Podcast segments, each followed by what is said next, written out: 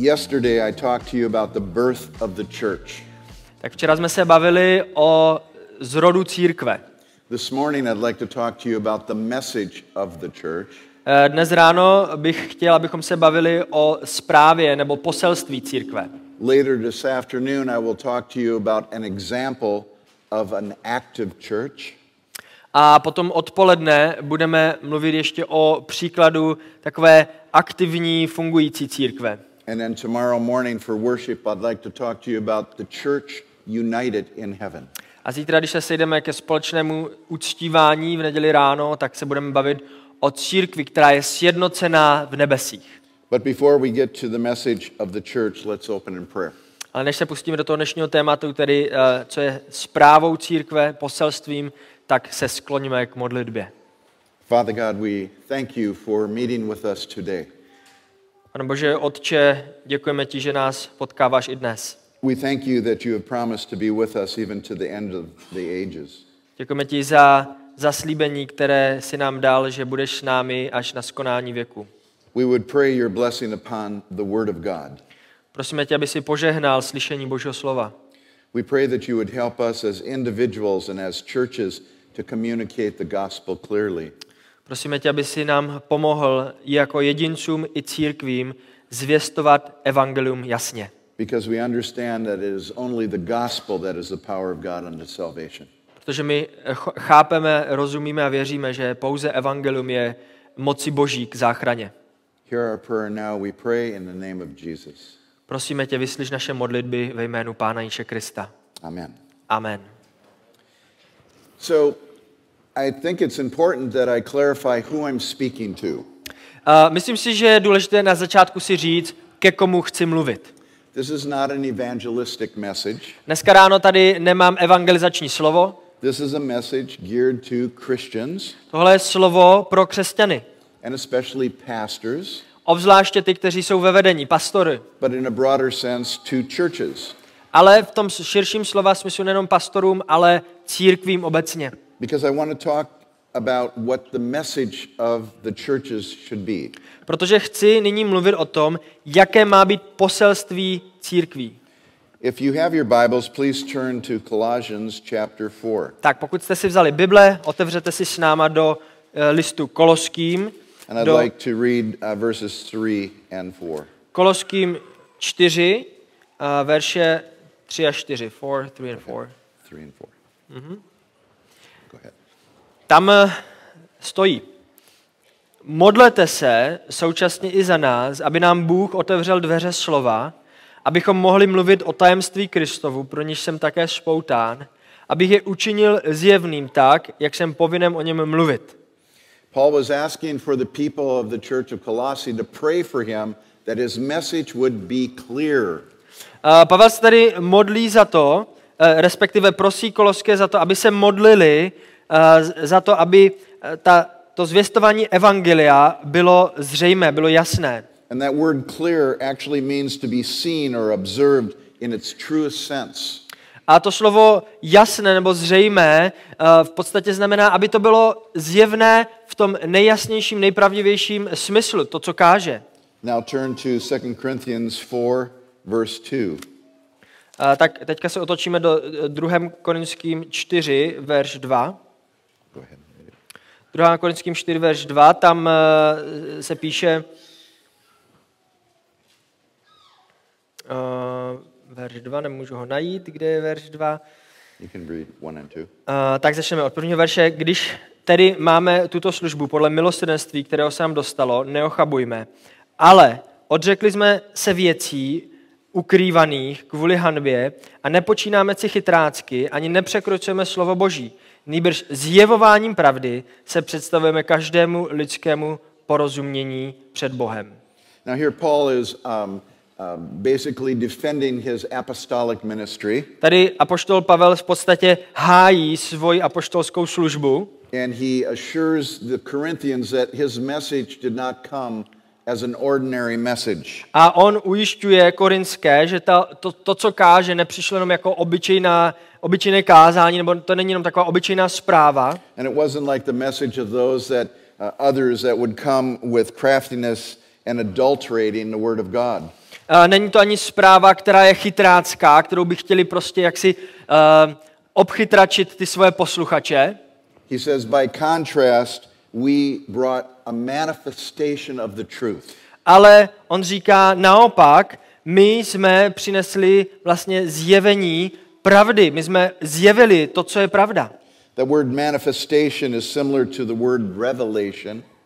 To slovo zjevování, jak to je v ČSPčku, tak je to stejné slovo, které používáme pro koncept zjevení. to reveal the truth. No a jak to zní v češtině, tak zjevení znamená zjevit to, co je pravda. Now turn back to 1 Corinthians chapter 2, Tak, když si otoč, otočíme ještě do 1. Korinským první, ka, uh, druhé kapitoly, verses 4 and 5. verše 4 až 5. 1. Korinským druhá kapitola, verše 4 až 5. Mé slovo a má zvěst nespočívali v přesvědčivých slovech lidské moudrosti, ale v ukázání ducha a moci, aby vaše víra nebyla založena na lidské moudrosti, ale na boží moci. Paul here tells the Corinthians that his message did not come with persuasive words. He wasn't an orator. Pavel tady říká korinským, že jeho kázání nepřišlo prostě skrze nějaká přesvědčivá slova, to on nebyl, on si nezakládal na tom, že je nějakým řečníkem. And I love that. A je to opravdu uh, strašně oceňuji na Pavlovi. because when I mispronounce a Greek word, Protože když chci třeba citovat řečtinu a nějak to špatně zkomolím, which I do on occasion, což se mi občas děje, I'm reminded that that's not my problem tak jsem vlastně je to taková dobrá připomínka pro mě, že to není jenom můj problém. as long as my message is in a demonstration of the Spirit A vlastně to nevadí do té doby, dokud eh, celé to kázání je vlastně ukázkou boží moci. and with Holy Spirit power, A, a, a skrze moc Ducha Svatého. then the message will get across. A já věřím, že ta zpráva vlastně eh, doputuje eh, jasně a zřetelně ke svým adresátům. The word that's used here in demonstration of the Spirit, A demonstration, ta fráze eh, př- přesvědčivá slova, it means to display a result of something. uh, it's a demonstration of spirit, Yep, demonstration. takže pardon, ne přesvědčivá slova, ale v ukázání ducha. V ukázání ducha. And And so- that means, once again, can you repeat that? It means... It means uh, to display the result of something. Okay. Takže on, když tady říká, ale že ta zpráva při, přišla v ukázání ducha a moci, tak je to vlastně, že, že zjevila něco jasného. So if I was to hit Moyamir, Tak kdyby mě Steve teďka praštil, the display or the result of that would be Moyamir saying, ouch! tak to ukázání, vlastně to zjevení by bylo, že já bych tady zavolal au. There's an impact of our message that comes upon people.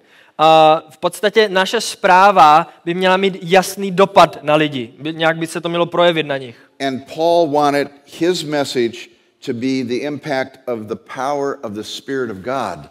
A to, co Pavel chtěl, on chtěl, aby ta jeho zpráva vlastně skrze ducha svatého a moc boží jasně dopadla na jeho posluchače. And he tells us why he wanted that to be so, A on nám říká, proč touží, aby to takhle bylo.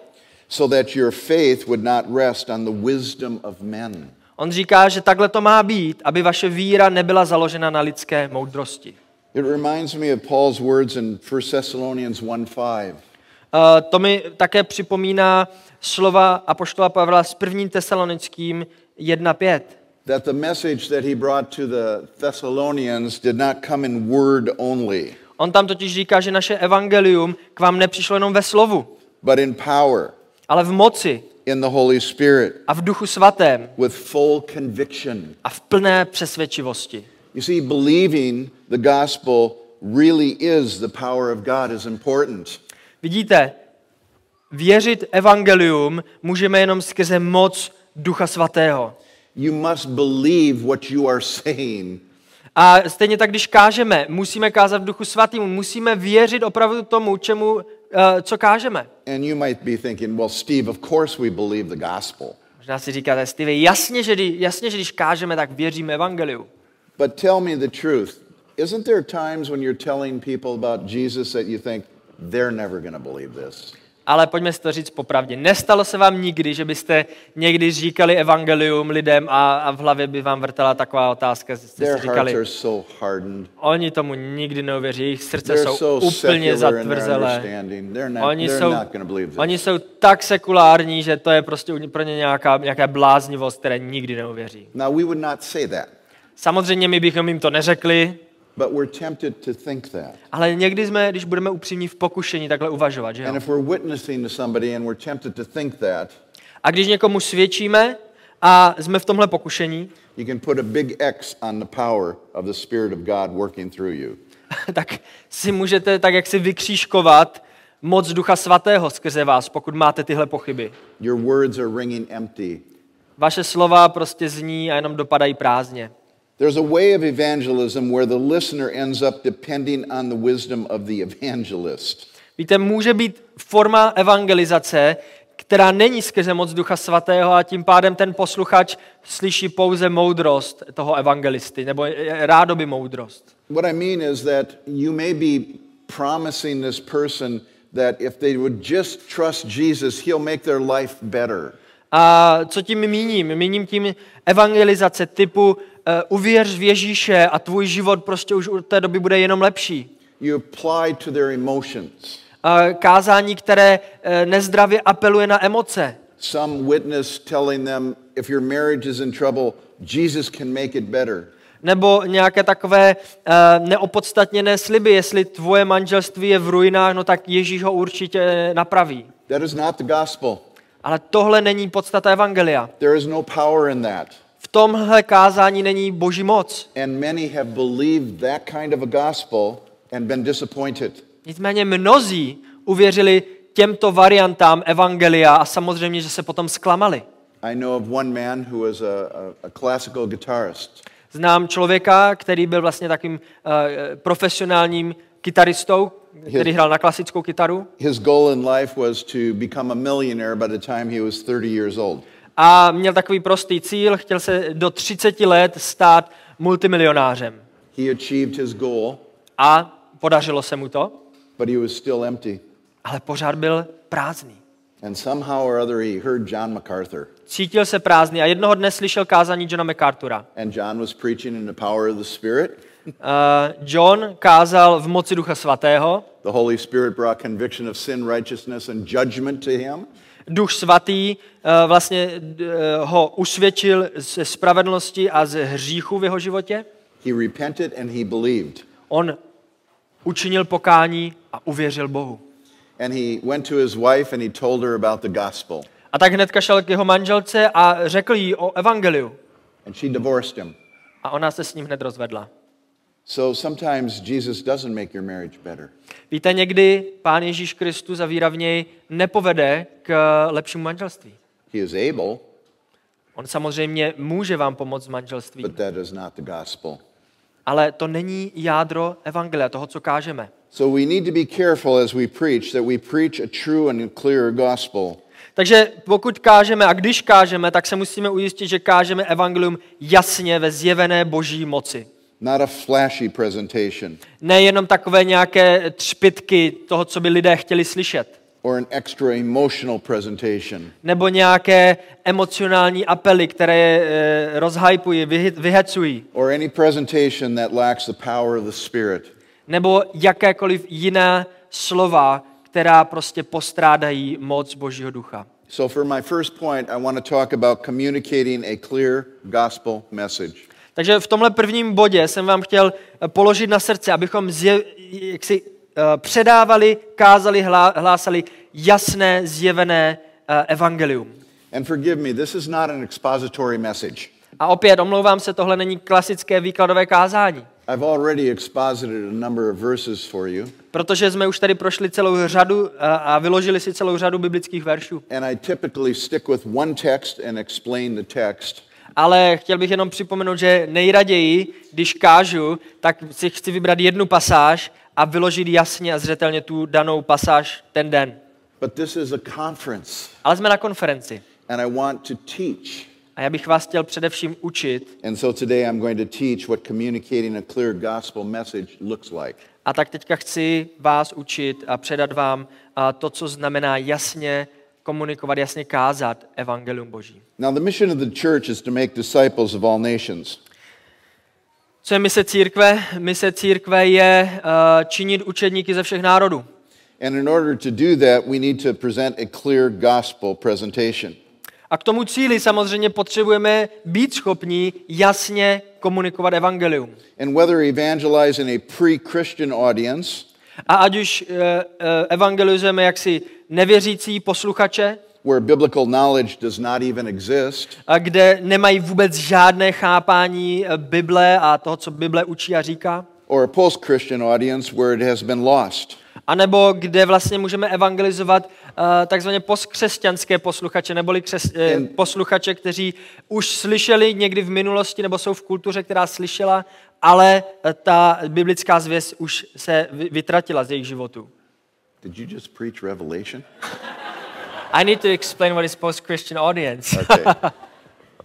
Czech Republic is a post Christian audience. tak řekněme si to jednoduše. Česká republika jsou postkřesťanští posluchači. North America is a post Christian audience. Severní Amerika je postkřesťanský národ. We have a mere, uh, uh, a mere memory of Christianity, A my ještě máme něco jako rezonuje s křesťanství v naší kultuře. and that is fading fast. Ale, ale tahle, to už jenom je taková, taková ozvěna, která se vytrácí někde do minulosti. The gospel itself is a complex concept. Uh, evangelium samotné je komplexní. And while its content and biblical pattern for proclaiming it doesn't change, it's the same always. A ačkoliv vlastně ten, ten, ten biblická zvěst a její obsah a relevance je naprosto stejná a nemění se, Preaching and teaching it into a godless culture comes with a heavy challenge to us. tak kázání tohle neměného evangelia v bezbožné kultuře samozřejmě přináší různé problémy, které musíme vzít v potaz, když kážeme a hláš, hlásáme evangelium. Sometimes I feel like my ministry is shaking people awake. A někdy mám pocit, že moje služba kázání evangelie je v podstatě, jak kdyby jsme s někým eh, třepali, aby se probudil. And the reason I say that is because we sit in our churches and we think we understand the culture around us. A víte, já to říkám i z toho důvodu, že mám někdy pocit, že i my jako křesťané jsme v těch našich zborech a máme pocit, že rozumíme té kultuře kolem nás. But the longer we've been Christians, the further and further we get away from our culture that surrounds us. Ale realita je taková, že čím déle jsme křesťané, tak tím více se naše životy vlastně oddalují od té bezbožné kultury, eh, ve které žijeme. So I propose to you that there's been a loss of truth in Western cultures, which Czech Republic is a Western culture. A tak bych vám jenom chtěl znova připomenout eh, to, co myslím, že víme, že v západní kultuře, jako Česká republika je součást západní kultury, tak jsme ztratili ten koncept jako společnost toho, co je pravda. The influence of postmodernism has turned truth and reality on its head. Eh, Vliv postmoderního myšlení vlastně otočil vůbec koncept pravdy na hlavu. A simple definition of postmodernity is this A kdybychom si chtěli zadefinovat, co je postmodernita, tak bychom mohli říct toto. reality is constructed in the mind. Za prvé, realita toho, co je reálné, je něco, co, se, co si vytvoříme v naší hlavě. and tries to understand its own particular reality. A postmodernita potom se snaží porozumět té naší vlastní realitě, kterou jsme si vykonstruovali v hlavě.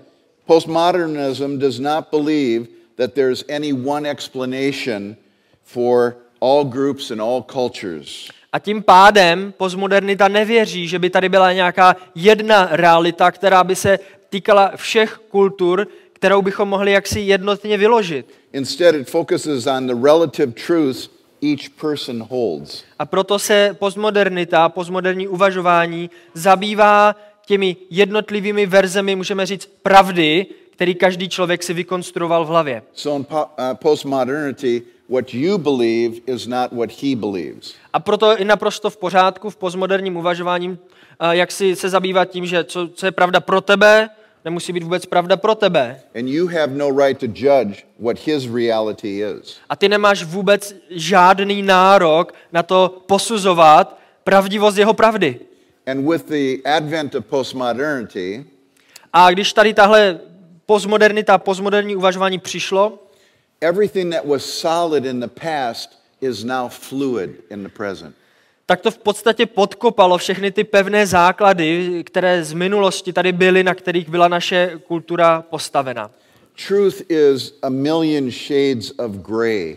A už není nic jako jasná pravda, ale pravda je nyní prostě milion odstínů šedé. Už to není černá a bílá. There is no such thing as absolute truth V postmoderním uvažování neexistuje nic jako absolutní pravda. because that would be offensive to him and to him with their truth. Protože takové tvrzení by přeci ura- urazilo toho či onoho, který každý má svoji pravdu.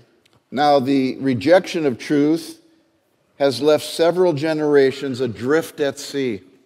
A víte, a tohle zásadní odmítnutí konceptu pravdy vedlo k tomu, že generace generací nyní pluje v jakémsi neuchopitelném fluidním moři různých názorů. There's no land in sight. Žádná pevnina na obzoru. They have nothing to bank on and nothing to hope in.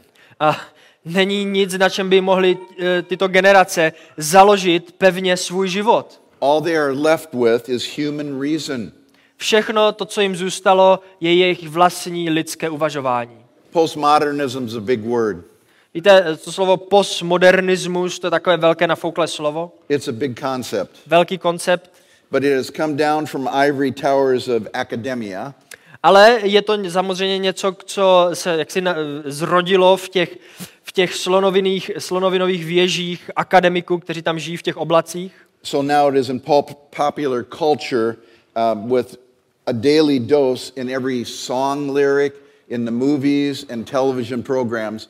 You see it everywhere. Nicméně přišlo to z těch akademických oblaků a dostalo se to už do běžné kultury a vidíme to dneska tyhle postmoderní koncepty všude, v písních, v televizi, v klipech, kdekoliv. And it's had a devastating effect on our societies, A naprosto eh, to zdevastovalo naše společnosti, particularly the younger culture, obzvláště eh, mladou generaci, many of whom know nothing else.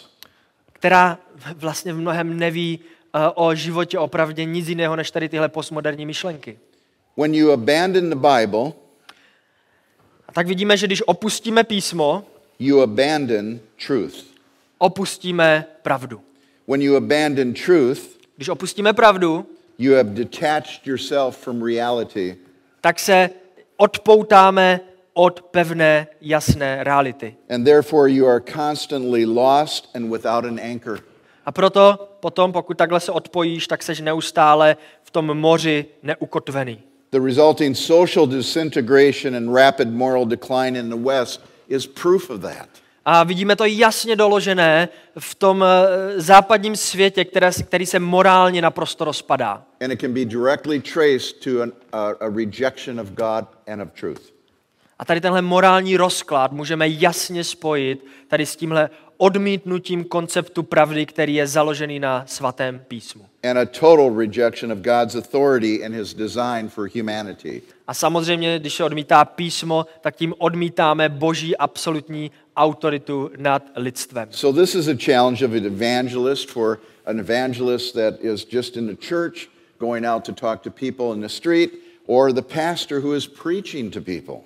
A tak tohle je ten kontext uh, našeho kázání, tohle je ta výzva, které čelíme, ať už jsme evangelisté, anebo jsme uh, vedoucí pastoři, tak tohle je kontext uvažování lidí, ke kterým chceme zvěstovat evangelium. So there's been a loss of truth in Western cultures. Takže jsme si řekli, že v západních společnostech se ztratil koncept pravdy. And with that loss of truth has come a loss of authority of the church. A se ztrátou pravdy se také ztratil koncept autority v církvi.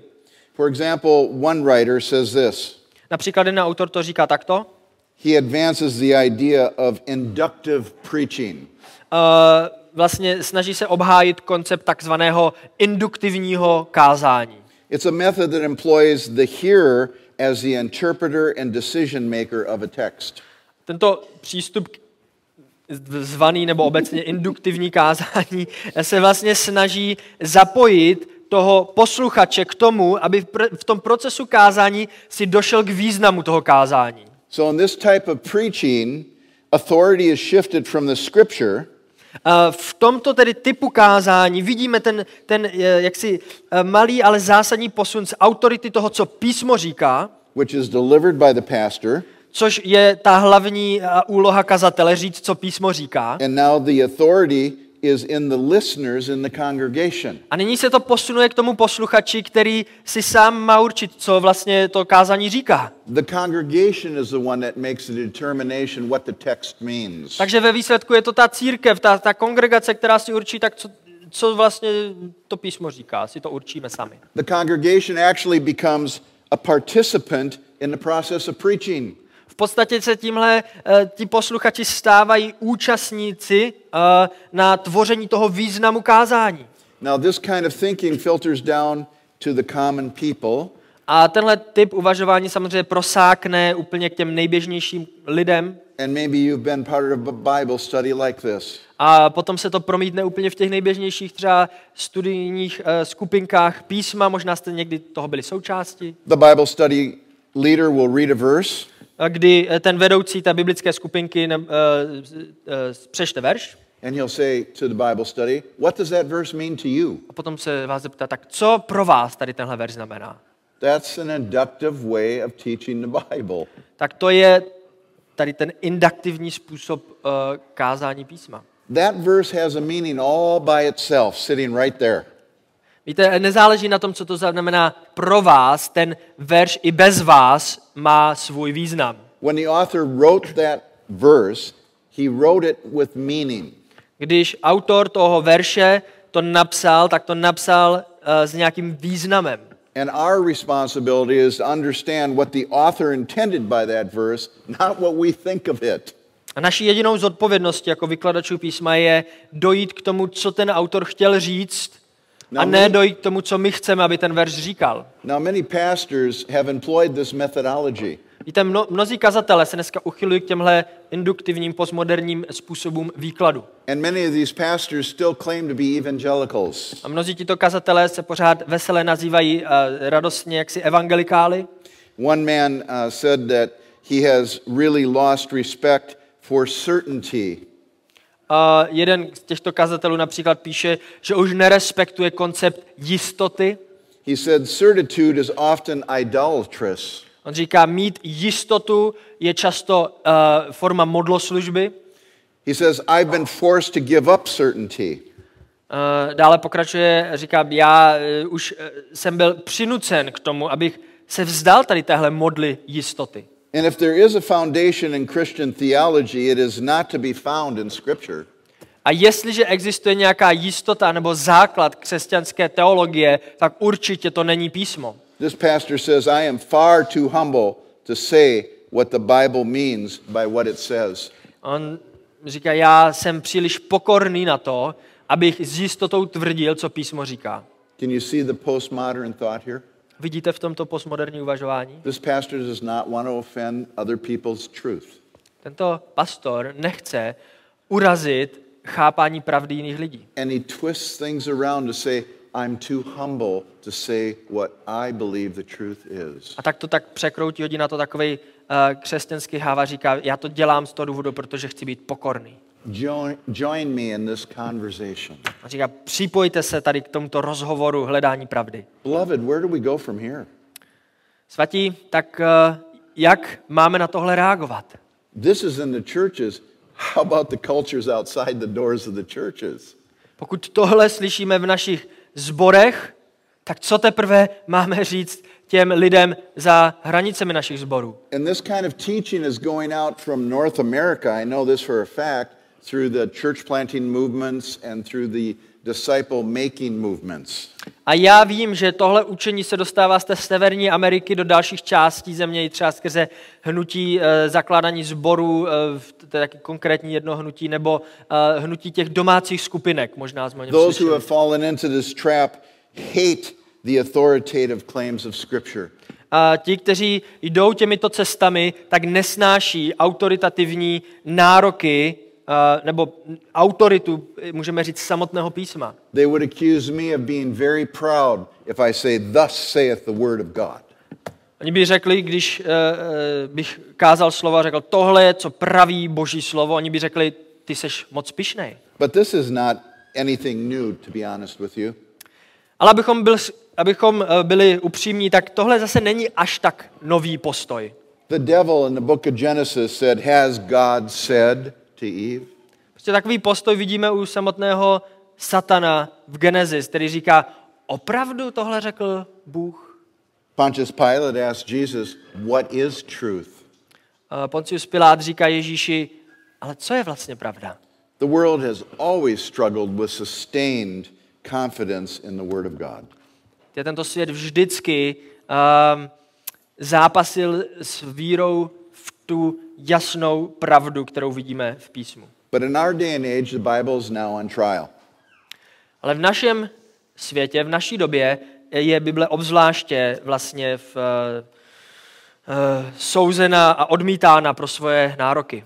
So, with a loss of truth and a loss of authority, Takže s tím, když jsme ztratili koncept pravdy, ztratili jsme koncept autority, what we end up with is biblical illiteracy. Tak dneska máme kultury a sbory, které jsou prostě biblicky negramotné. It's the end of the line in a domino effect.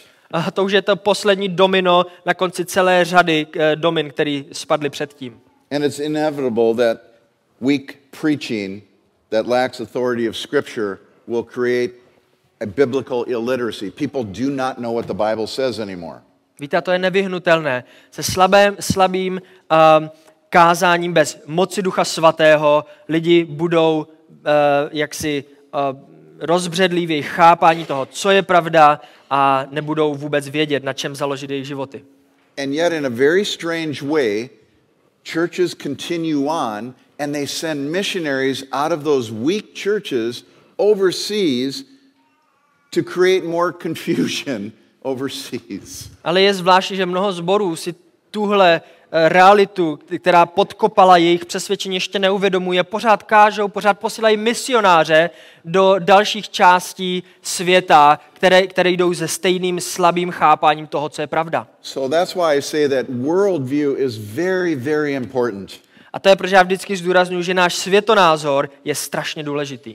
A worldview refers to the cluster of beliefs a person has. Světonázor je vlastně uh, termín, kterým označujeme soubor přesvědčení, který individuál, jedinec zastává. Uh, their worldview is about the significant concepts of life, such as their understanding of God, their values, their morality.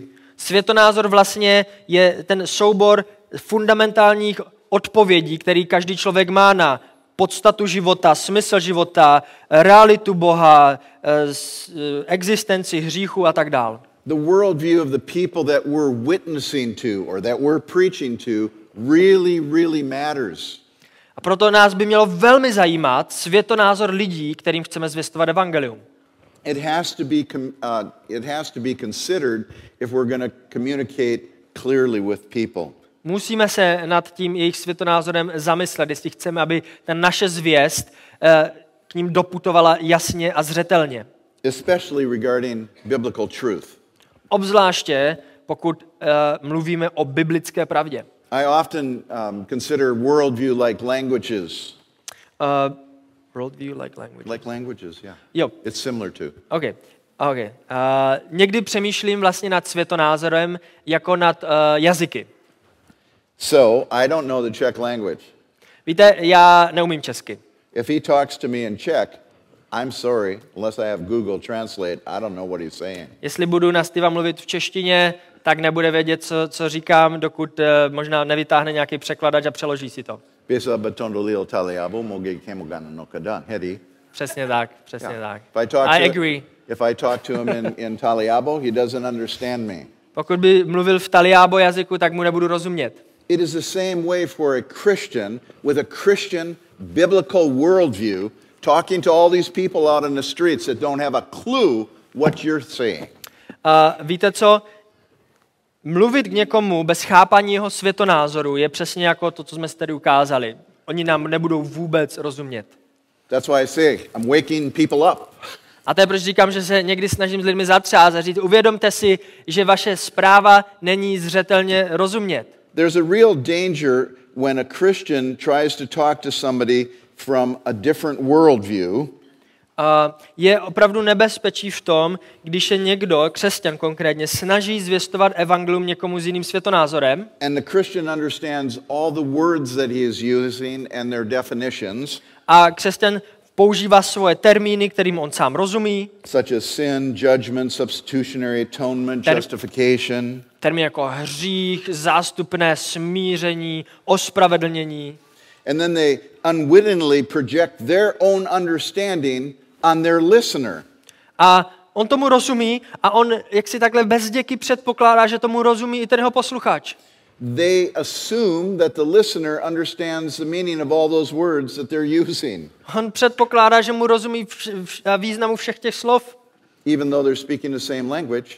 A i když mluví stejným jazykem, They're not crossing over into that worldview.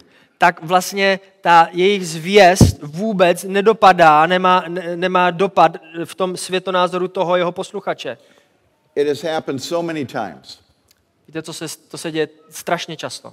Where I'll be talking to somebody about Christian concepts, the gospel, if you will, Uh, například, když ně- mně se to stalo několikrát, že něk, někomu mluvím o evangelium například, and I'll just get on a roll and I just keep going. a já prostě už se dostanu na tu svoji evangelizační notu a jedu. And then thankfully the Holy Spirit shows me the person's eyes are just glazing over. They're sitting there smiling and listening, but they're not hearing anything. Ale díky Bohu mě často zastaví duch svatý, kdy já si uvědomím, když se dívám na toho člověka, že ty jejich oči tak trošičku jak si se rozostřou, jenom tak jako už se usmívají, kývou, ale vůbec neví, o čem mluvím. And that's when I ask them a couple questions, comprehension questions. A proto eh, se snažím potom ptát otázky, otázky, které vlastně odhalí, jestli tomu rozumí, čem, tomu, čo, co říkám. How do you define sin? What, what is sin to you? Takže se jich třeba zeptám, a jak vlastně bys definoval ty slovo hřích? And you might be shocked what they understand sin to be. A potom možná budete v šoku, když vám řeknou, jak rozumí slovu hřích. Christians understand it as missing the mark. My, křesťané, tom, eh, tomu slovu rozumíme jako eh, nedostatečné uh, minutí cíle, děkuju, minutí cíle. okay? Or, or lawlessness. Nebo potom máme slovo jako bezzákonnost. But the person on the street may interpret sin to only be a mistake. Ale ten člověk nám někde na ulici v podstatě tomu možná rozumí jenom jako obyčejné chybě. To err is human. Slycháme, že eh, chybovat je lidské. And if you don't ask them what they understand sin to be and help them to understand that it is an affront to an all holy God who does not sin, they don't understand. A pokud jim nepo, nepomůžete pochopit, že hřích je daleko víc než jenom chyba, že to je vlastně urážka svatého Boha, tak oni nepochopí to, co jim chcete říct. Many Christians are communicating on an FM wavelength to AM receivers. Víte, je to jako s, rádi, s rádiovými vlnami. Eh, Mnozí křesťané jakoby komunikovali na FM vlnách a snažili se tu, to své vysílání poslat na AM vlny. And those poor AM receivers have no way of getting that FM signal. A ti chudáčci, co poslouchají jenom na AM vlnách, nikdy si nenaladí ty, ty FM vlny. Gospel communication will only be able to bridge the gap if they recognize the crises in communication. Ta efektivní komunikace, sdělování evangelia bude efektivní jenom tehdy, pokud pochopíme tady tu krizi eh, různých světonázorů. Gospel cubes, tracks, puppets, they're just not going to cut it. Prostě takový ty naše povrchní evangelizační metody eh, e, nějakého dramatu nebo nějakých e, kartiček kratoučkých evangelizačních plných křesťanských termínů sami o sobě a, nedocílí efektivní mu sdělení evangelia. I heard of one uh, short term missions team that went to India, and they kept telling the Hindus that they must be born again over and over. That was their, their witnessing. You've got to be born again. You've got to be born again. Jsem slyšel o uh, takovém krátkém misijním vý, výjezdu Američanů do Indie a že ta hlavní zvěst tady těchto misionářů vůči hinduistům bylo musíš se znovu narodit, musíš se znovu narodit. Finally, one of the Hindu college students who understood English said, We know we need to be born again and again. We believe in reincarnation. What are you trying to tell A us? konečně jeden z těch eh, i hinduistů, těch studentů, kteří uměl dobře anglicky, říká, samozřejmě, že se potřebujeme znovu zrodit a znovu zrodit a znovu zrodit. My věříme přece v reinkarnaci, tak eh, kde je problém? Or what's even worse? A nebo ještě horší příklad? Short-term mission team goes to another country, they don't know the language. Tady nějaký, jakoby ten krátkodobý misijní výjezd jede do nějaké země, kde nerozumí vůbec tomu jazyku. Young teenage girl gets up early in the morning, she's praying and praying. A tak ta mladá misionářka, která je na, konečně na tom misijním vý- výjezdu, se ráno eh, začne horlivě modlit And she senses that God wants her to witness today. a ucítí to povolání k tomu, aby ten den někomu zjistovala evangelium. So she goes out onto the street and she's heading to the place where the short-term mission team gets together. A tak eh, se rozhodne jít eh, prostě ven, někde na ulici, na to místo, kde se schází jako misionáři. And she sees a woman who's sweeping the street. It's very early in the morning. A jak jde do toho setkávacího centra, tak tam po cestě uvidí nějakou ženu, která tam velmi brzo ráno zametá. And she senses that the Holy Spirit is impressing her to witness to that lady. A ucítí znova to boží povolání, ten, ten pocit, že by měla jí zvěstovat tady téhle eh, paní. She doesn't know the language. Ale vůbec neumí jazyk. So she goes up to the lady Tak eh, bez znalosti toho jazyka osloví nějakým způsobem tu, uh, tu paní, startles her, trošičku ji zarazí and she says, Jesus, Jesus, Jesus. a řekne Ježíš, Ježíš, Ježíš. And the woman says, Yes, yes, Jesus. A, a paní říká, ano, ano, Ježíš, ano. And she goes to her meeting with her short term missions and she tells how she converted a lady to Christ. A potom teda jde dál, tady tahle mladá misionářka setká se s ostatními a říká, teďka jsem někomu zvestovala evangelium a, a, a vyznal Ježíše. I am not making this up just to have a good story. Víte co, tohle jsem si nevymyslel, jenom abych měl nějaký šokující příběh. This is what some people actually do, and they call themselves evangelical Christians. Tohle je, jak někteří opravdu eh, evangelizují a nazývají se evangelikálními křesťany. Lord, help us, and Lord, forgive us. Pane, pomož nám a odpust nám. There's a huge communication gap that results when an evangelist assumes biblical foundations that are no longer there. Takže opravdu tady vyjezí obrovská komunikační propast, pokud ten evangelista předpokládá znalost biblických konceptů, která jednoduše už u toho posluchače neexistuje. Because the need for a Savior is not necessary where sin is not understood. Víte, eh, lidi nebudou nikdy chápat potřebu spasení nebo potřebu zachránce, pokud nepochopí eh, koncept hříchu a proč vlastně a z čeho vlastně potřebují být spaseni. And sin cannot be understood where the greatness and holiness of God is not understood. A zase koncept hříchu a význam hříchu nikdy nepochopí, pokud nepochopíme první, co písmo učí o velikosti a svatosti Boha. Biblically illiterate unbelievers must have a body of knowledge. A jednoduše ti lidé, kteří nemají základy biblického světonázoru, potřebují si první tyhle základy doplnit nebo tyhle základy získat. if their worldview is going to be changed and replaced.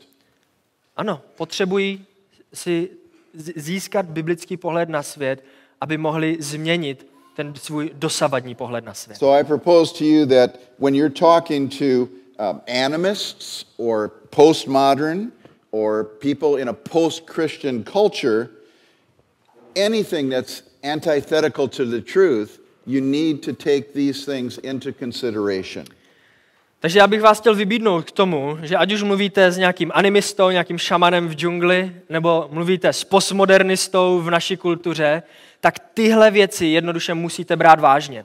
And do whatever you can to begin to lay the foundation for a biblical understanding of truth. A jednoduše udělejte vše proto, abyste, do těch, uh, abyste mohli těm lidem pře- předat uh, uh, co nejvíc základů biblické zvěsti. The gospel must be taught. Evangelium totiž musíme nejenom zvěstovat, ale možná lépe musíme ho vyučovat.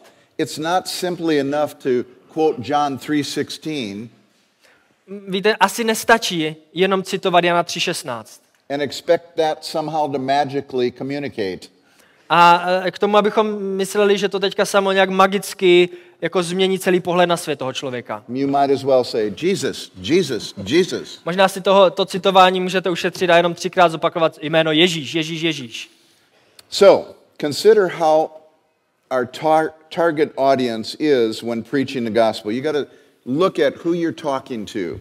To znamená, pokud chceme být efektivní evangelisté, první se dobře zamysleme nad těmi, těmi našimi posluchači. Ke komu vlastně mluvíme? Now, I'm not saying that the Czech Republic, the secular culture, is, is tribal, that they know nothing of God at all. Eh, Když se bavíme o České republice, tak já neříkám, že Česká republika je úplně to stejný, jak nějaký kmen v džungli, že vůbec nemají ponětí o nějakých biblických konceptech, You have a great history of Christianity here. protože vy tady máte úžasnou dlouhou historii křesťanství. And, and probably in many homes, there's a family Bible that has been passed down from generation to generation. Pravděpodobně v mnoha domácnostech je nějaká taková ta rodinná Bible, která tam někde sedí na poličce a předává se z generaci na generaci. But that does not mean that the people that have that Bible understand the truth in that Bible. Ale to zase také neznamená, že ti lidé, kteří si předávají tu Bibli v té rodině, rozumí tomu, co Bible učí. I was raised as a Roman Catholic, Já jsem byl vychován v římskokatolické rodině, and I went to Catholic schools. chodil jsem na katolickou školu, But it wasn't until I was 19 years old that I heard the gospel for the first time. ale až do 19 let jsem nikdy neslyšel prezentaci celého evangelia. And it was explained in such a way as it connected the dots that I had in my Catholic understanding. A v tu chvíli to vlastně spojilo ty různé jednotlivé body, kterým jsem rozuměl, byť nespojeně, eh, jako katolík. I knew that God was a creator God. Protože já už jsem věděl samozřejmě, že Bůh je Bůh stvořitel. I, I never believed in evolution. Nikdy mě nenapadlo věřit v evoluci. I knew that Jesus Christ was the Son of God. Věděl jsem, že Ježíš Kristus je syn Boží. And by 19 years old, I knew I was a sinner. A než v 19 jsem už velmi dobře věděl, že jsem hříšný člověk. So when I began to read about the gospel, A tak když jsem začal číst o evangeliu, that Jesus Christ came into the world to save sinners, a dozvěděl jsem se, že Ježíš Kristus, syn Boží, přišel na svět, aby zachránil hříšné, my mind opened and I began to think, well, I'm a sinner. Tak Am I saved? tak jsem najednou začal přemýšlet a říkal jsem si, no, já jsem hříšný, to vím, tak přišel Kristus, aby zachránil i mě. And as I continued to read in the book that I was reading about the gospel, it became clear I was not saved. A tak, jak jsem dál četl v té knížce o evangeliu, tak eh, jsem si uvědomil, že Ježíš mě ještě nezachránil. And then the final piece of the puzzle was explained to me in the book. A ta finální jaksi, informace, která mi to všechno spojila v, kni- v té knížce, You must repent and trust Jesus Christ for your salvation. byla, že aby mě Ježíš zachránil, tak musím učinit pokání ze svých hříchů a uvěřit v Ježíše Krista pro spásu. I prayed to God that night very simply A tak jsem se tehdy, tehdy tu noc velmi jednoduše modlil. God, I'm not even convinced that you are real. I don't know if you're there, but if you are, I want to be your child. Tak jsem se modlil velmi jednoduchou, upřímnou modlitbu. Říkal jsem, bože, já ani vlastně nevím, jestli existuješ, ale jestli existuješ, tak, tak chci a prosím tě, zachraň mě. Bůh mě zachránil. That, that is not a very biblical prayer, Víte, to nebyla úplně biblická modlitba, but God understood. ale pán Bůh ji rozuměl. You see, we need to lay a foundation and connect dots for people. Víte, my musíme postavit jasné biblické základy k tomu, aby lidé si tyhle jednotlivé body, ty, které zvěstujeme, spojili do ucelené zprávy. Francis Schaeffer said that in the 20th century, and we're in the 21st century, persons don't, you shouldn't assume a monotheistic worldview. Um, Francis Schaeffer, známý apologeta z 20. století, píše a říká, že neměli bychom, a to říká v 20. století, jo, takže to platí o to víc v našem století, neměli bychom předpokládat, že naši posluchači mají jednolitý chápání toho, že Bůh existuje. We're not all working from the same worldview. jednoduše my nevycházíme a nežijeme naše životy z pochopení jednolitého monoteistického pohledu na svět. He, he said we should begin at the beginning. Schaefer říká, měli bychom začít na začátku. So you start by building a foundation rather than erecting a superstructure on a foundation that doesn't exist. Takže měli bychom opravdu začít na začátku, místo toho, abychom začali stavět nějakou budovu, nějakou zprávu eh, bez základu. Consider our target that we're witnessing to. They're lost. Eh, Zamyslete se nad, nad tím, komu svědčíme. To jsou lidé, kteří jsou ztracení, They're bound in sin. kteří jsou v zajetí hříchu, They're enemies of God. nepřátelé boží. They're incapable of saving themselves. A tím pádem neschopní zachránit sami sebe. They excuse their sin and encourage others to sin like them. A často omlouvají svůj vlastní hřích a pozbuzují, aby ostatní žili hříšně stejně jako oni. They're alienated from God. Jsou odcizeni od Boha. They're detestable. Uh, jsou... Uh, Titus 3:5. tyto, Or excuse me, Titus uh, 1:16. tyto 1.16, uh, tohle jsou všechno biblické popisy uh, a v tyto 1.16 čteme, že tito nevěřící lidé vyznávají, že znají Boha, ale svými skutky ho zapírají, jsou ohavní a neposlušní a nespůsobili k jakému dobrému skutku. Tak to je slovo Boží. I mean, just think of that. They are detestable, disobedient, and worthless for any good deed. They can do nothing to please God. A zamyslete se nad tím. Podle písma oni jsou ohavní a nepos, neposlušní, nespůsobilí k jakémukoliv dobrému skutku. So, how are we going to help them to understand that? Takže jak my jim můžeme to pomoct pochopit? Now, if you're really brave and a little crazy, Uh, pokud jste hodně odvážní a tak trochu už jako šílení, you might go up to somebody on the street and say, Do you realize that you're detestable, disobedient, and worthless for any good deed? Tak můžete zkusit jít na ulici, s někým se pobavit a říct, víte, uvědomujete si, že jste ohavní a neposlušní a nespůsobili jakékoliv- jakémukoliv dobrému skutku? Come on, it's the Bible. To tady, se- se tady píše o vás. It's truth, Je to pravda, ne? but you'd probably get punched. Možná vám akorát dají pěstí. I think there's a better way to communicate. Myslím, že jsou lepší způsoby, jak jim tuhle zprávu předat. So we have to help get some Bible knowledge into their minds, build a foundation. Takže jak? Tak, že začneme se základy, že jim předáme základní koncepty písma.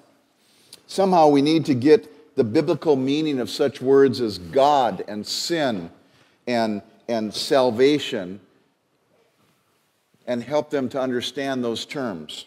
Víte, nějak prostě musíme pomoct pochopit termíny, jako je Bůh, hřích, záchrana. Now, when we were with the tribal people in Indonesia who had no understanding of God at all, never heard of the Bible or the God of creation, Když my jsme byli tady v Indonésii, eh, v tom eh, v džungli, u tohoto kmenu Taliábo, kde vlastně nebyl vůbec žádný základ Boha, žádný základ pochopení hříchu, prostě nic. we began in the very beginning in Genesis and established God as a creator of the heavens and the earth. Tak jsme začali opravdu na začátku, v Genesis, a mluvili jsme o tom, že Bůh je stvořitelem nebe a země. Do you know how powerful that verse is? The Víte, uvědomujete si, jak úžasný a tento verš, tento první verš Bible je? You could go up to somebody here on the street in Czech Republic and say, Did you know that the Bible, whether you believe it or not, it actually says that in the beginning God created the heaven and earth and everything in it. Můžete to zkusit v České republice a přijít k někomu a říct, víš, že v Bibli, ať už ji teda věříš nebo ne, se hnedka v prvním verši píše, že Bůh je stvořitelem nebe a země a všeho, co tady je? Now, now just work with me for a second. Just suppose that that is actually true. Řeknete tomu člověku, teď jenom se mnou jak si přemýšlej a předpokládej v tuhle chvíli, že je to pravda. What would that mean about our relationship with God? Co by to znamenalo pro náš vztah s Bohem? Might take a little bit of time, Víte, možná se nad tím budou muset zamyslet, but if they're honest intellectually, ale pokud to intelektuálně budou chápat tu otázku a budou upřímní, they'd reason and say, well, if God actually did create the heavens and the earth, and us as people, then we are created by God, and God is the creator, and we are his creatures. tak by eh, došli k závěru a řekli něco jako, ano, pokud tedy Bůh by opravdu byl stvořitelem nebe a země, včetně nás, tak to teda znamená, že On je Bůh a my jsme jeho stvoření. Do you see how utterly evil evolution is? A potom by z toho jasně vyplynulo, jak hrozná je myšlenka evoluce. It steals from the minds of people the fact that God is a creator. Víte, evoluce vlastně uh, lidem pomáhá utéct od té reality toho, že Bůh je stvořitel. When we've done that, then there is no, there, there is no um, responsibility to anybody but ourselves because there is no one over us. We're all independently autonomous. Pokud takhle ten moderní člověk teda už začne přemýšlet, tak mu nezbyde jiný závěr, než že Bůh není a jediným Bohem jsem já. Já jsem nezávislý, uh, pá, nezávislým pánem svého vlastního života. Můžu si rozhodovat, jak chci. And so we began in the beginning, and, and that's how we taught the tribal people. Takže my jsme v Indonésii opravdu začali na začátku a tak, jak jsme, to, je, to je, jak jsme začali předávat evangelium uh, tomuto kmenu. Imagine my shock coming back into American culture 20 years later and seeing that that's what we needed in America. A tak si možná jenom představte, jak jsem byl v šoku, zaskočen, když jsem po 20 letech v, v tomto kmenu bez jakýchkoliv základů se přestěhoval zpátky do Ameriky a uvědomil jsem si, že to je úplně přesně stejně, jak musíme začít zvěstovat evangelium i tam. Now, we taught the Taliabo people in Indonesia for six months before we preached the gospel. My jsme v tom kmenu v Indonésii kázali šest měsíců, nebo vyučovali jsme písmo šest měsíců, než jsme se vůbec dopracovali k evangeliu. And actually, what we were doing is we were creating a biblical worldview. A to, co jsme dělali celou tu dobu, je, že jsme jim vytvářeli v jejich chápání biblický pohled na svět. At the end of that time, we then preached the gospel into that biblical worldview that we gave them. A na konci téhle fáze, kterou jsme vyučovali těch šest měsíců, jsme tedy začali kázat evangelium, vyučovat evangelium, eh, které zapadalo do tohoto biblického pohledu na svět. And by the grace of God, there was a great turning to the Lord amongst those people. A z boží milosti mnoho z nich, mnoho z těchto lidí se obrátilo k pánu. Now, I know what you're thinking. No já vím, co si asi říkáte. How am I going to spend six months with somebody on the street when I'm witnessing to Asi si říkáte, já nemám šest měsíců s člověkem, který mu chci zvěstovat na ulici. That's not what I'm proposing. Although there are Bible studies that can take you through from Genesis to the life of Christ. To samozřejmě není to, co vám navrhuju, nebo to, to k čemu vás pozbuzu, abyste šest měsíců s někým trávili čas na ulici, i když jsou biblické studia, které, když někdo s vámi podstoupí, tak trvají třeba až i klidně těch šest měsíců. But if you, if you just would ask people comprehension questions to find out where their spiritual understanding is, then you can build upon where they are and give them the next steps. Ale já vás pozbuzu k tomu, abyste nevykládali jenom nějaké vaše termíny a slova, ale ptali se otázky vašich posluchačů tak, abyste pochopili, jaké je jejich uvažování a na základě toho potom začali dál budovat a zvěstovat evangelium. There, there's still a lot of Catholics in Czech Republic.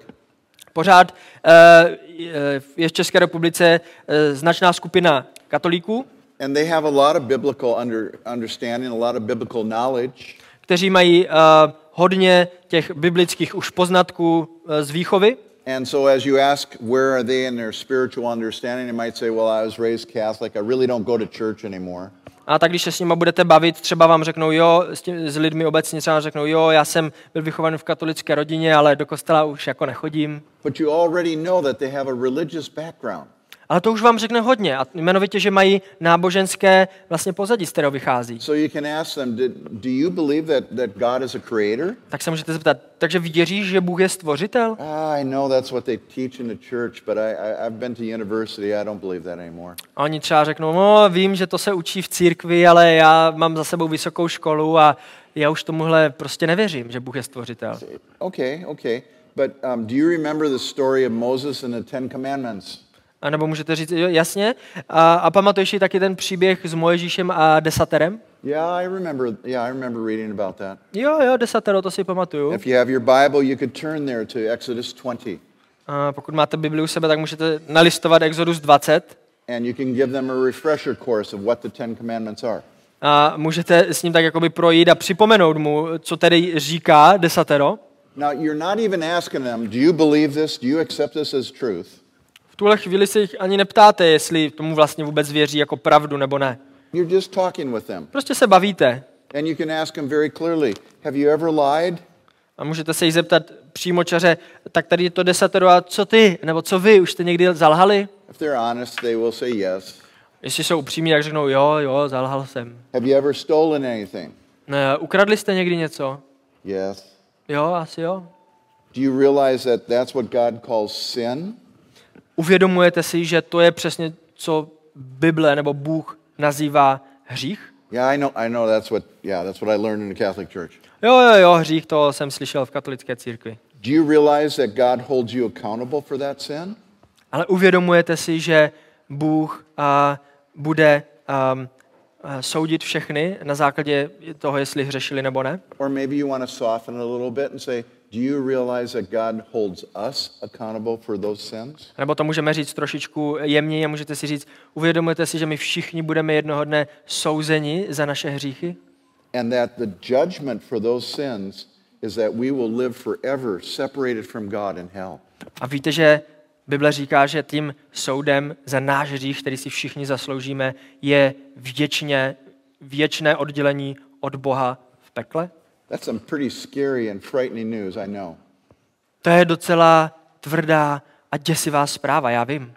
And if it's true, and I believe it's true, Ale pokud je pravda, a já věřím, že, že to je pravda, we're in trouble. tak máme velký problém. But Ale God is also a loving and merciful Savior. Bůh je také milosrdný, And He's made a laskavý, way for men to come back to God. Laskavý zachránce, který nám zprostředkoval cestu, jak být s ním zpátky usmíření. A je to skrze jeho syna, Pána Ježíše Krista, který žil dokonalý život a který žil dokonalý život a i přesto šel dobrovolně na kříž, kde umírá za naše hříchy. He took the punishment for our sin. Tam na tom kříži on bere trest za naše hříchy. And the Bible says that whoever trusts God and His Word, that that is true, will have all their sins forgiven. A Bible velmi jasně říká, že kdokoliv uvěří v Krista, v to, že je pravda to, že umírá za moje hříchy, tak bude mít odpuštěné hříchy. If they're still there listening to you, Pokud v tu chvíli ještě vás poslouchají, I think it's time to say, Do you believe that? tak v tu chvíli možná už je čas říct, Would you like to believe that? a co vy věříte tomu? Chcete tomu uvěřit? So you, you've really kind of established where they are through comprehension questions, and you've led them step by step. Maybe they don't understand that God is a creator God. Maybe they don't have a Catholic background. Uh, takže vidíte, skrze ty otázky, které, které jste se ptali na začátku, jestli uh, věří, že Bůh je stvořitel, jestli, věří, je, je, jestli slyšeli uh, desatero, tak jste vlastně zjistili, kde se zhruba nachází v tom jejich chápání. A možná se stane, že zjistíte, že vůbec nic z toho neznají a nic z toho nevěří. You still go to Genesis Ale i tak, pořád jdete zpátky na začátek do Genesis k tomu, že Bůh je stvořitel. because somehow or other you need to bring them under the jurisdiction of God Almighty. Protože jedním či oným způsobem je vždycky potřeba první lidem pomoci pochopit, že žijí pod uh, autoritou všemohoucího Boha. So, in closing, let me give you at least three elements that you should try to communicate to people when you're witnessing to them. Tak závěrem bych vám chtěl dát uh, zhruba tři uh, principy, které byste měli lidem se snažit předat, když jim chcete zvěstovat evangelium. And you can find this first element in the stories of Genesis 1 through 11. A ten první princip nacházíme v Genesis eh, jedn, eh, v té části jedn, kapitoly 1 až 11. There we see God as a sovereign creator and he exposes the need for redemption. V těchto úvodních kapitolách Bible vidíme, že Bůh je svrchovaný stvořitel nebe a země a ukazují nám také, že člověk je hříšný a potřebuje záchranu. Adam and Eve sinned, they needed coats of skins to cover them. Adam s Evou zřešili a potřebovali uh, koženou, kožený opasek, který přikryje jejich hanbu. Cain and Abel brought sacrifices. One was acceptable, one was not acceptable. Kain a Abel obětovali Bohu, ale jedna oběť byla přijatelná, zatímco druhá ne. Sin had grown so much by the time of Noah that God decided to wipe the entire earth clean of humanity except Noah's family. Hřích se tak rapidně rozšířil po celé zemi, že v tu chvíli, kdy na scénu přichází Noé s jeho rodinou, tak Bůh již musel zničit značnou část lidstva, aby, aby ho očistil od hříchu. Ale i tak Bůh nezničil všechny lidi, ale poskytl cestu záchrany pro Noema s jeho rodinou. Second element Takže to je ten první princip. Druhý princip, God is a holy lawgiver, Bůh je svatým zákonodárcem. and he called and preserved the nation of Israel to be his chosen channel for redemption. A on si povolal a posvětil jeho vyvolený národ, Izrael, aby byl jeho prostředníkem milosti tady na zemi. You can find this element displayed in Genesis 12 all the way to Malachi. Tady, tady tuhle zvěst nacházíme od Genesis 12. kapitoly až do konce starého zákona. The law reveals God's holiness and standard for righteousness. Boží zákon eh, zjevuje boží dokonalý svatý charakter a jeho dokonalé eh, standardy, It exposes sin, zjevuje náš hřích and it's actually a tutor that's supposed to lead to salvation. a je to naším takovým vychovatelem, který nás vlastně by měl vést k záchraně. Third element Ten třetí princip. God is a loving redeemer who purchased redemption. Bůh je milující Bůh, který pro nás zajistil záchranu. These stories are from Matthew, Mark, Luke, and John. A tuto zvěst vidíme jasně ve čtyřech evangelích. Matouš, Marek, Lukáš, Jan. So a clear message will include the incarnation of Jesus Christ, his sinless life, and substitutionary atonement. A proto bychom na základě těchto evangelií měli jasně vysvětlit, že Ježíš žil dokonalý život a že za nás um, sinless life, Is his death, burial, and jo, resurrection. dokonalý život a že za nás eh, byl ukřižován, byl pohřben, byl vzkříšen a vystoupil na nebesa. If you can establish these three elements, you can lead someone to Christ. Pokud se vám podaří tyto tři principy jasně a dobře vysvětlit, tak máte dobrý základ k tomu, abych- abyste někoho mohli vést ke Kristu. But I want to remind you A chtěl bych vám i tak připomenout, that it is the, the gospel. That's what you're doing right here is you're teaching the gospel. eh, vy učíte evangelium tady tímhle li, lidi. What we've done is we've truncated the gospel into a couple of verses or maybe only one, John 3:16. Nicméně pořád jsme to evangelium, které nacházíme v písmu, zásadním způsobem osekali. Or 1 Corinthians 15, 1 through 3. A někdy ho osekáme až na jeden verš, Jan 3.16, nebo 1. Korinským, eh, 1. Corinthians 1, Uh, 15, 1 through 3. eh, jo, 1. Korinským 15, verše 3 a 4, kde máme schrnutí evangelia. But if we really want to communicate, we need to unpack those verses. Ale pokud chceme, aby tyhle verše, tady tohle naše zredukované evangelium opravdu mělo dopad na lidi, tak to prostě musíme více rozvinout. So let your confidence be in the power of the gospel and not in your own reasoning abilities. Nicméně chtěl bych vám připomenout, aby v tom všem vaše jistota a naděje nebyla ve vaší schopnosti vysvětlovat, ale ve, ve moci Evangelia, v moci Ducha Svatého. Let's pray. Modleme se. Father God, we thank you for the truth of your gospel, Pane Bože Otče, my ti děkujeme za pravdu Evangelia and we pray that we can become even better communicators of it. a my se modlíme, abychom se stali ještě lepšími, efektivnějšími zvěstovateli této zprávy. In the name of Jesus, amen. Ve jménu Pána Ježíše Krista. Amen.